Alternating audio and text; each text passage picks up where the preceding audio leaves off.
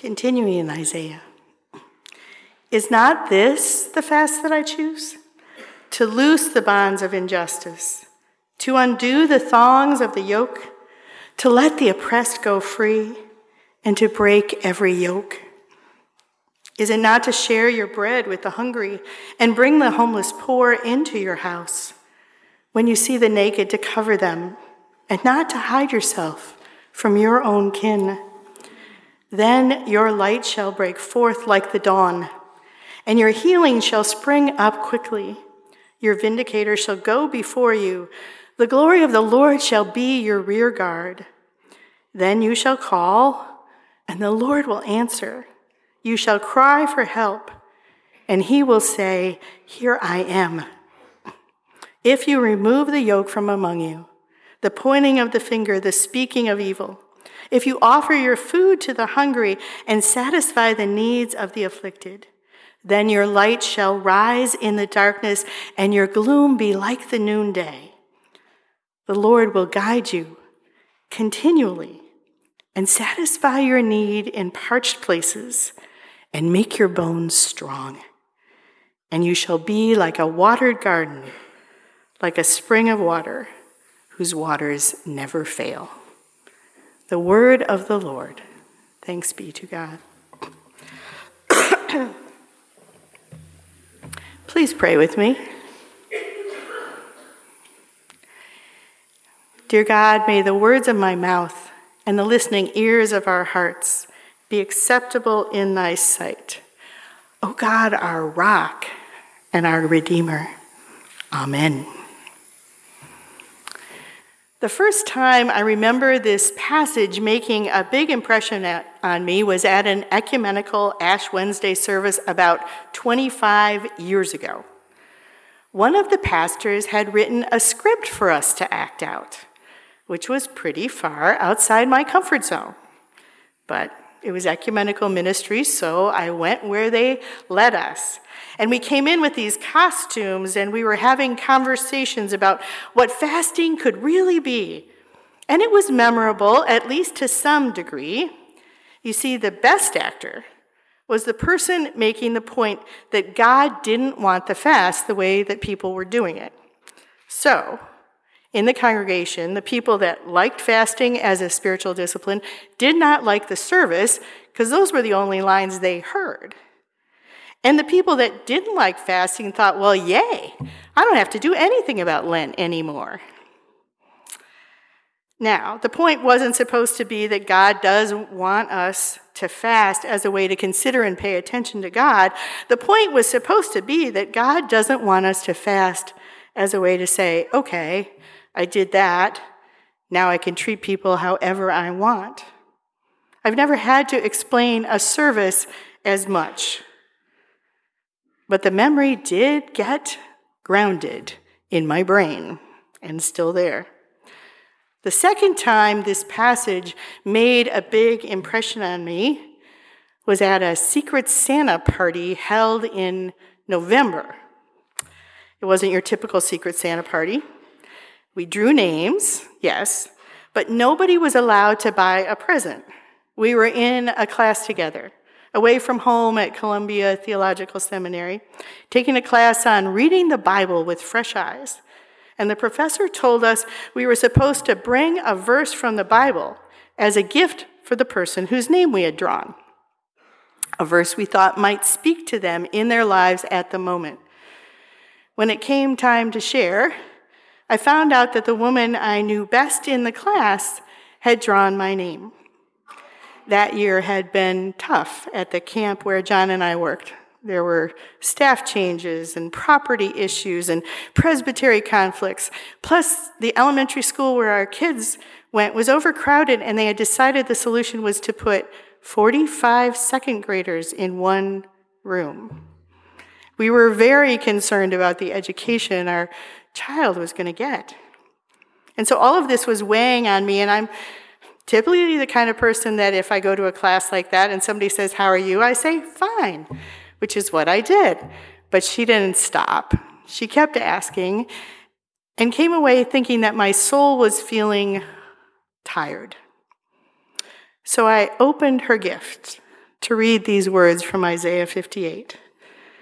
If you offer your food to the hungry and satisfy the needs of the afflicted, then your light shall rise in the darkness, and your gloom be like the noonday. The Lord will guide you continually and satisfy your need in parched places and make your bones strong. I still love those words.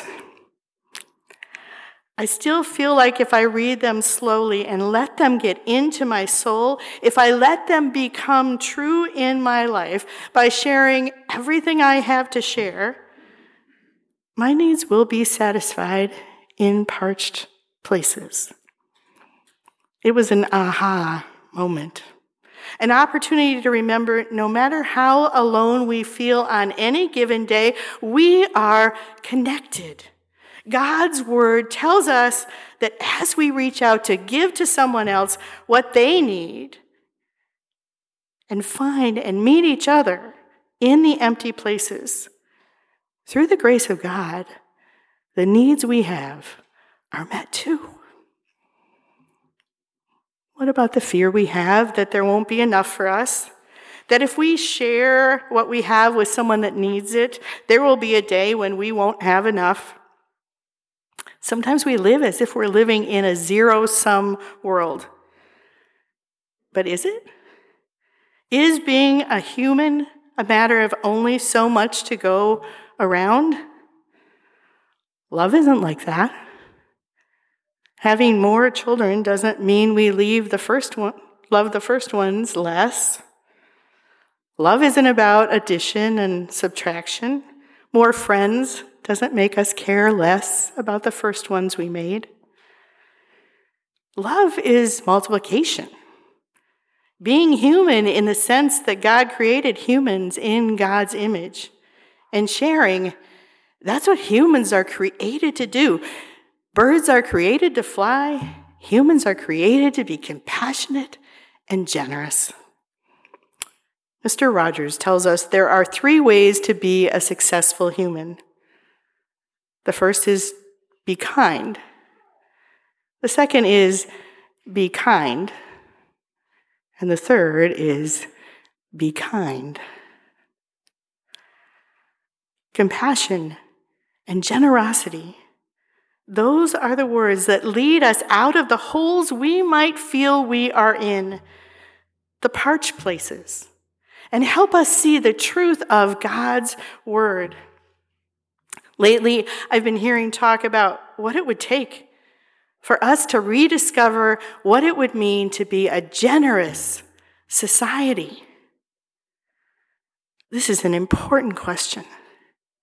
In this time of what's in it for me, we need to consider what an alternative vision and voice look like. Isaiah gives us that vision and asks us to recognize that generosity fills the whole world's souls. The giver and the recipient are both filled through opening our spirits to care for more than ourselves. Oh, sure, it's possible we might share with someone who uses what we share unwisely. But is that the worst thing that could happen? Or is the worst thing that could happen that we choose not to be the people God created us to be? That we make ourselves smaller, that we put fear ahead of love and choose not to open our hearts. The scripture for today, it is a way for us to remember that our lives and the life of the community depends on our willingness to open ourselves to those who need us. It is what God is at work doing in us. We can and we need to be trumpets for the call of these words. Isaiah tells us that if we want to restore the heart and soul of who we want to believe we are as people, we need to hear what God is looking for from us. To recognize our soul's brokenness will be dealt with if we allow ourselves to heal through being wrapped up in everybody's good, in everybody's kindness, in everybody's compassion. What will help us be restored? What will satisfy us in parched places? What will make our bones strong again? This is the day that the Lord has made. This is the day to be kind, to be compassionate, to be generous. This is the day. May it be so for you and for me. In Jesus' name, amen.